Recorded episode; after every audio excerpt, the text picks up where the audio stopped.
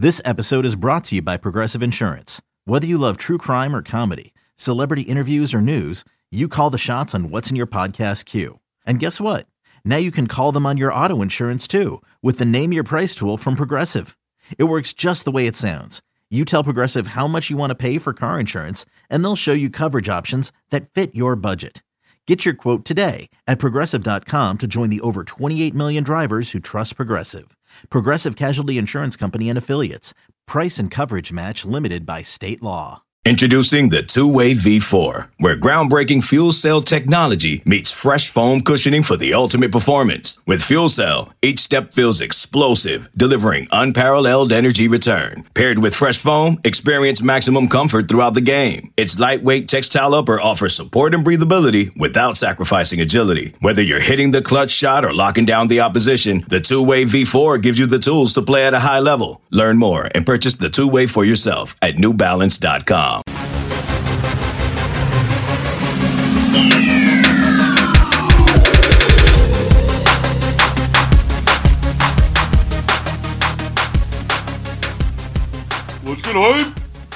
Welcome in to the Husker 24 7 Hypecast. I am Mike Schaefer, joined by Michael Bruns. No Brian Christopherson this week, though we do have his score prediction and a uh, oddly specific prediction to pass along as well. And the special guest this week looks like he's in a cave. I can't really tell. Uh, Gary Sharp. I'm in the office, but the This is lights your- aren't on. I haven't paid the bill. He's got the sports guy thing going though, with all the all the lanyards in the that. background. Look at that guy; he covers a lot of events. I know. I need to frame them. That'd be good. That'd be good. What what what is the most obscure press credential you would have behind you right now? Um. Oh, I went and covered uh, when I was living in Lincoln, uh, Chi Fi Fight Night, and I saved the credential from like 25 years ago. Nice. Wow. Okay. I that that's legitimately obscure for me. It'd be like the one time I went to an Under Armour bowl practice when we were down at the Capital One, uh, the Capital One Bowl down there in Orlando. They didn't make lanyards or, or press credentials for Miller's Ale House, but I think Brunt's made one for himself during those Orlando trips. They'll they'll accept your mail if you ask them. Though I was there that much. You just have people calling looking for you. Yeah. It was kind of hard to hear the phone calls when the UFC fight night was going on, but you know I made do. Understandable. Understandable. Well, none of that has anything to do with Nebraska's upcoming opponent, Minnesota. So we will try to get you ready for the forthcoming game between Nebraska and Minnesota here. It is the first matchup to not feature Frost versus Fleck since mm. 2017. Nebraska is one and three over their last four games against Minnesota all of these games, if you go back through the series since Nebraska's joined the Big Ten, all of these games are sort of weird. Like every one of them has kind of a, a bizarre moment, other than maybe like real early 2011, 2012. There probably isn't as much there. But starting in 2013, Taylor Martinez's last game, 2014, the game that probably got Bo Pelini fired. 2015, maybe the single best game of the Mike Riley era as they went up there and they just decimated Minnesota. Uh, 2016 2016 i'm blanking a little bit. I think Ryker Fyfe started the game. Nebraska was coming off of you know getting massacred by ohio state uh, and they just needed to win in lincoln. 2017 Bill Moos screaming no with his palm up against the glass in the skybox 2018 you've got uh, you got nebraska like i think they had 300 yards rushing in that game Maybe Adrian. Martinez, maybe Adrian Martinez best overall game. Yeah, probably the best. The the game that looked the most like what Scott Frost offense was supposed to be at Nebraska. Uh, 2019 hoodies. 2020 Dedrick Mills goes 17 plays between carries, and Nebraska chooses not to run the ball against a team with like 40 players on the sidelines. Uh, and 2021, the running back stumbles at the inch line for the go-ahead score. Any anything else you guys would like to add in this Oh. award-winning series of football between Nebraska and Minnesota, uh, in which I'll never forget Sid Hartman, rest in peace, standing up and cheering in 2013. as Minnesota finally uh, beat Nebraska, and then he was recalling Tom Osborne running up the score in the 80s, and that's why he hated the Huskers. Yep, that is absolutely true. Also, remember in that same game, remember uh, Jared Afalava, the linebacker from uh, what was it, Utah? Utah. He had to go to the bathroom, so he left the sidelines, never came back. He just sat in the locker room. Well, he disappeared. He like that was it. He you remember he was supposed to play and he never played, but he had to go to the bathroom, left the sidelines, and never returned. And that was before the transfer portal. Where did he go? What happened at what was the game in uh, 17? Didn't they return the opening kickoff for a touchdown? Tanner Lee gets concussed and turns around and plays the next week at Penn State, and people lose their mind if he'd been Yeah. in the protocol. And, Patrick O'Brien played most of the second half against Minnesota. Uh, as Bruns, have you have you looked up where Demry Croft finished his career? Oh man, let me look. Come back. Why is anyone still listening to this podcast right now? That is the real question. This is the opposite of hyped. Yeah, yeah, this is true. The the most hyped anybody was was the first second of this podcast. All right, Gary. Before we dive into to this game, and as Brunch does his research, what what would be your what are what are your expectations in a game in which Nebraska is again a double digit underdog? Uh, they're facing a team that has the Big Ten West recipe, and they potentially have any number of quarterbacks that may or may not be playing for them on Saturday. uh, that the, when the game starts at 11 o'clock, they look prepared. I think they looked prepared last week. I you do too. They had a good game plan. They looked prepared, and then they got a curveball, and they're just not talented enough to overcome losing your starting quarterback, and then it just derails. I, I mean, I think they'll look prepared. I think they'll have on one side of the ball. I know for sure they'll have a game plan. It just how long that can last. Um, but you just hope that man, whoever is the quarterback, Purdy, Smothers, Smothers, Purdy, Thompson, whoever, they have a game plan to make it simple. Like the, who gives you the best chance to win? You don't need to be flashy. You just need to find a way to win a game. But I don't think Mark Whipple's into being simple. He's too far down the road that he's going to try and change the game and not maybe play to the strengths of a Purdy or Smothers, which is weird because he'll do that with his other skill guys. Like he'll play to their strengths and call plays to their strengths. So I don't know. I'm really curious about the atmosphere because we've reached the last month. Last week there was a ton of optimism, didn't go so well. You wonder is Mickey the guy? Is he not the guy? Now you're starting to hear other names, but yet you could still be bowl eligible. And there's Fleck on the other sidelines. I think this is a weird game, like a weird vibe type of game. Brunt, as you sort of as you look at this game and you look at Anthony Grant, we didn't really see a lot out of him after a really good first drive. It felt like there wasn't much there for him. How does Nebraska get Anthony Grant going in a game in which you could use, you know, a, a running game to kind of help out a potential backup quarterback? Doubling back first, uh, Demry Croft finished his career at Tennessee Tech under some very. Uh, he had some charges that he was facing, um, Mm, very serious charges. So I don't. I that, that's the most recent I could find in 2019. Alright. So Thank now, you, now that we're caught up there, yeah. Um, Anthony Grant, I think, I, I think Nebraska has to scheme some some things up to to get him going. I mean, it. The thing that I'm still not completely straight on is is this Minnesota defense. I mean, they're they're very highly ranked. They can, they they basically know who they are, and they, they- they're going to make you earn everything. I think they're going to have to find some ways to get Grant open in space. The, the other thing too, I mean, if you even go back and look at that game against Illinois, th- there were some holes there if, if he would have found them, and some opportunities for some big plays that, you know, if, if he just cuts it up and, and inside rather than trying to bounce it, um, you know, you could maybe you could have gotten some things done there, but. I- think I think the thing that Nebraska can't do is it can't give up on Anthony Grant and it, and it can't give up on the run game because if, if it becomes clear that you know that they're going to have Purdy or Smothers or Thompson or whatever combo of those guys just chucking it down the field, I, I think that's a really bad recipe for Nebraska. So whatever that offensive approach is on the ground, I, I just think you have to keep doing it. You can't have one of those games where you know you, you try Anthony Grant for part of the first quarter, part of the second, and then you just don't see him again. last week we saw Trey Palmer sort of taken out of the game by his own team and by the other team. Nebraska unable to get him the ball early with Casey Thompson. They just couldn't connect on a couple routes and, and looked like there was some opportunities. And then again with Chubba Purdy as well. Gary, as you sort of look at it, how do you get Trey Palmer involved, even if maybe you don't have the best downfield passing game going into Saturday?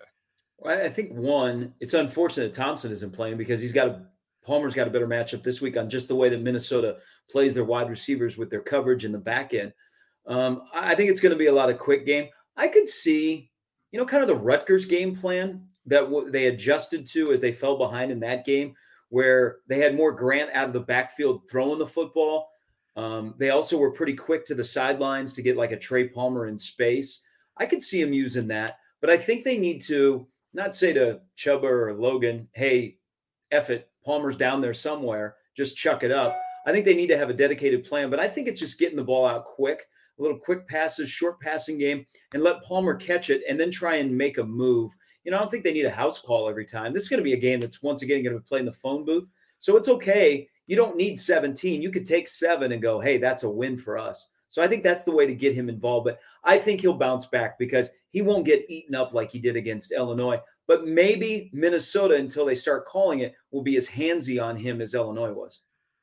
Bruns against Illinois, we saw a couple guys, Alante Brown, Chancellor Brewington, come up with a few catches and uh, combine for nearly 100 yards, and, and guys that just haven't been thought of as as you know big pieces for your passing offense. Is there anybody else that you're sort of looking for that could potentially emerge this week, or do you could we see a continuation for Alante Brown? I thought that was the best that we saw from him uh, in his his career so far.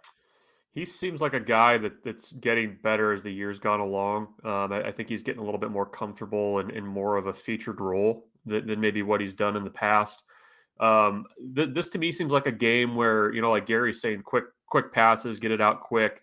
Where you, you might see a little bit more tight end involvement. Um, you know, certainly Vokolek. I, I, think Brewington, the the the play that they drew up for him was was really nice. I mean, it, it was a an actual successful screen, um, which I mean, they, they build they should build statues for that around here. The way things have gone sometimes, but the I, I think those that group can have a little bit of a bigger game, especially if there's you know more attention being paid to Palmer and, and kind of how you try to shut how you try to shut him down. And plus, you know, I, I, just think that the shorter stuff is, is a better fit for Purdy and, and and Smothers. And you know, when we've seen Logan Smothers, that that's when he's kind of been at his best is the quick short stuff, get him out of the pocket and moving. So I, I look for the tight ends and, and maybe a back or two to be a little bit more featured in the passing game than what they have been. Hey, it's Kaley Cuoco for Priceline. Ready to go to your happy place for a happy price? Well, why didn't you say so? Just download the Priceline app right now and save up to 60% on hotels. So, whether it's Cousin Kevin's Kazoo concert in Kansas City, go Kevin, or Becky's Bachelorette Bash in Bermuda, you never have to miss a trip ever again. So, download the Priceline app today. Your savings are waiting. Go to your happy place for a happy price. Go to your happy price, Priceline. When you need mealtime inspiration, it's worth shopping Kroger, where you'll find over 30,000 mouthwatering choices that excite your inner foodie. And no matter what tasty choice you make, you'll enjoy our everyday low prices, plus extra ways to save, like digital coupons worth over $600 each week. You can also save up to $1 off per gallon at the pump with fuel points. More savings and more inspiring flavors make shopping Kroger worth it every time. Kroger, fresh for everyone. Fuel restrictions apply. Gary on on your show, which is essentially Sharp and Friends on 1620, yeah. Monday through Friday from 6 a.m. to 10 a.m. I want to make sure that I, I thank you. Appreciate you know, that. Push people there. We Bruns, we discussed way, today. Not my friend Schaefer has been on the show, so I'm saying maybe Bruns can be a friend someday. Yeah. Maybe Bruns can be. I, I want to be friend zoned. Oh no! well, that got weird. All right so we we talked about how even though Chase Brown still ended up with with his general average for his numbers, it felt like Nebraska's defense was did what they needed to do to put Nebraska in a position to compete in that game.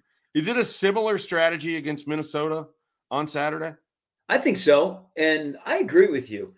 Before Casey went out, Nebraska defensively, so they had the breakdown on the touchdown. Anytime mesh is going against man, I'm going to take mesh. And there were a couple of times of miscommunication where a tight end was uncovered and Illinois had a good play call. But in terms of Chase Brown, they had held him down before the uh, interception that's returned all the way to the 13 yard line that basically his offensive line pushed him to the one yard line. Outside, I mean, up to that point, Nebraska did a good job of containing him, but they also tackled him. Um, and I think they're going to need that even more so with Ibrahim uh, coming up on Saturday. But I, I, think there's a game plan of what they did against Brown that they can do against Minnesota because I liked what they were doing defensively. Hey, let's be honest. Bill Busch in a month, they've given up two second half touchdowns in four games. So the defense, with all of its warts and who's playing where, they have at least given you a chance. They haven't crumbled. Um, and they have definitely performed better, some individuals, and they're in better sp- eh, spots. There's some things you're not going to be able to overcome because of the roster and the depth. But I think that game plan against Illinois against the top back, I think they can use it again this weekend. But they they might have to gang tackle a little bit more than they did against Chase Brown. Brunson, now coming into this game, the thing with Minnesota that has been an issue for Nebraska in past years, they've done really well with RPO. They they set it up well. They catch Nebraska perfectly.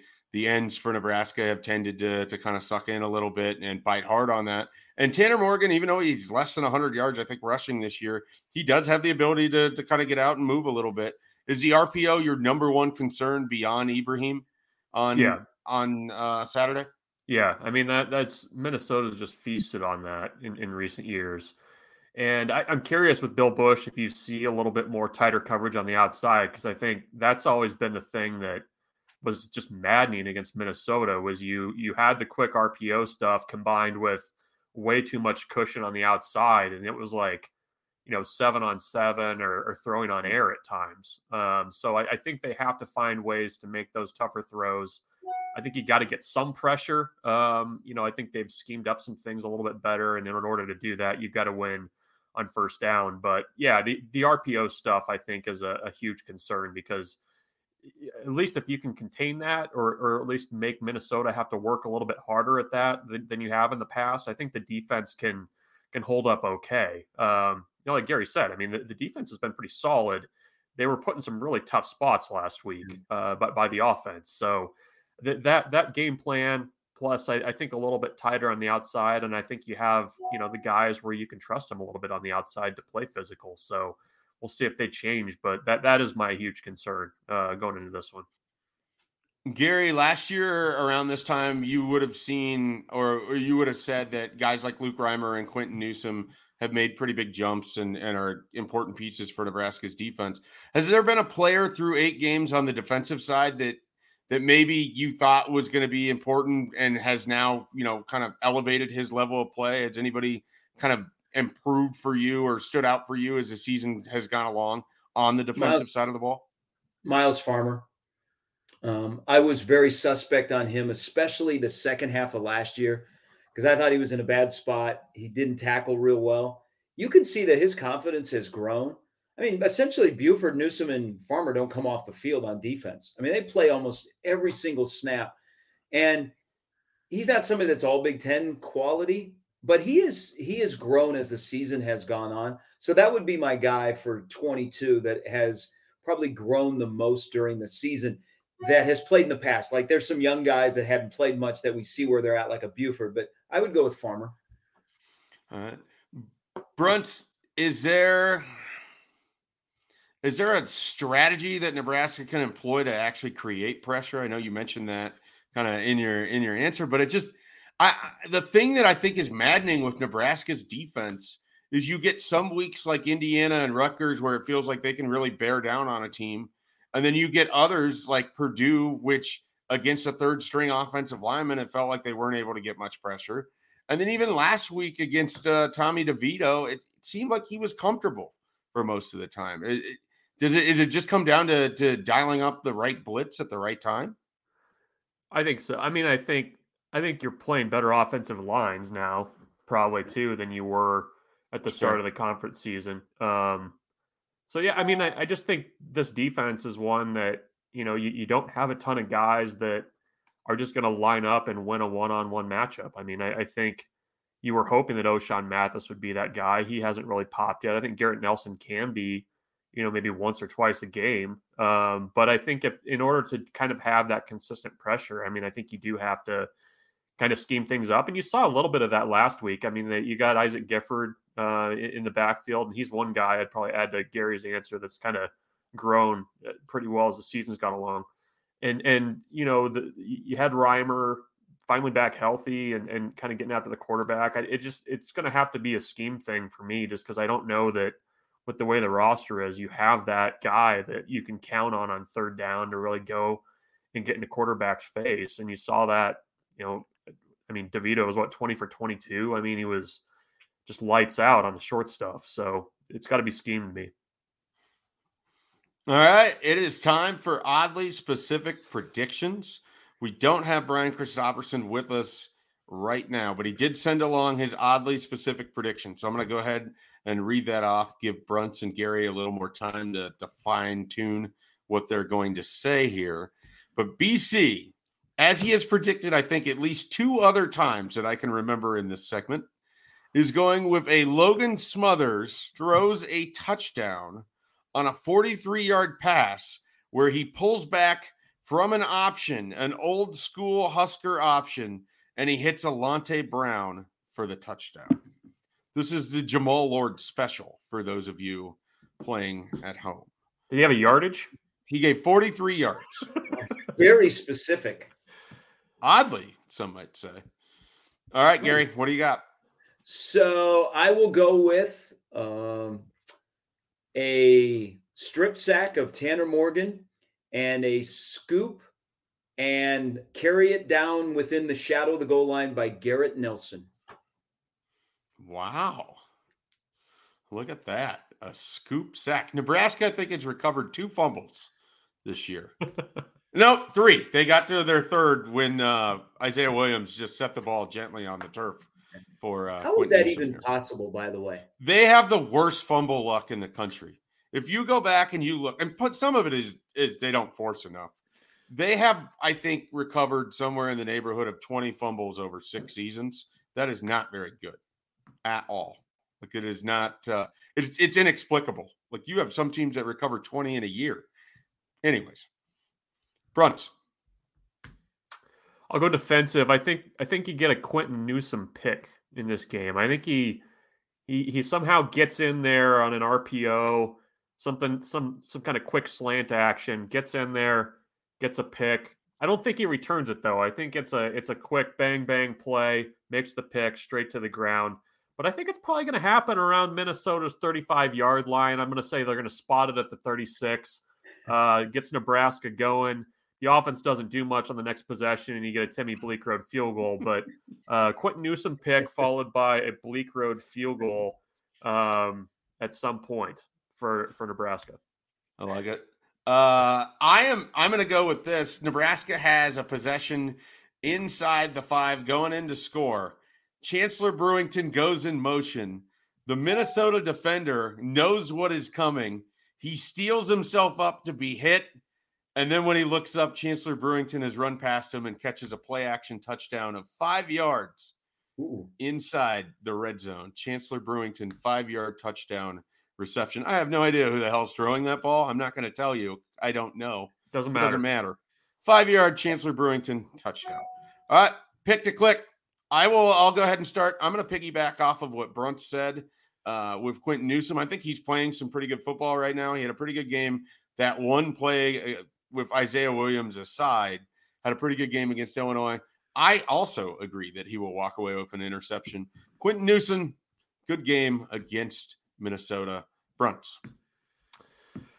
Um, I, I think I always go to the Vokolek well, um, and he clicked just very briefly last week. He, um, one catch, one touchdown. The efficiency is cunning. That's a click.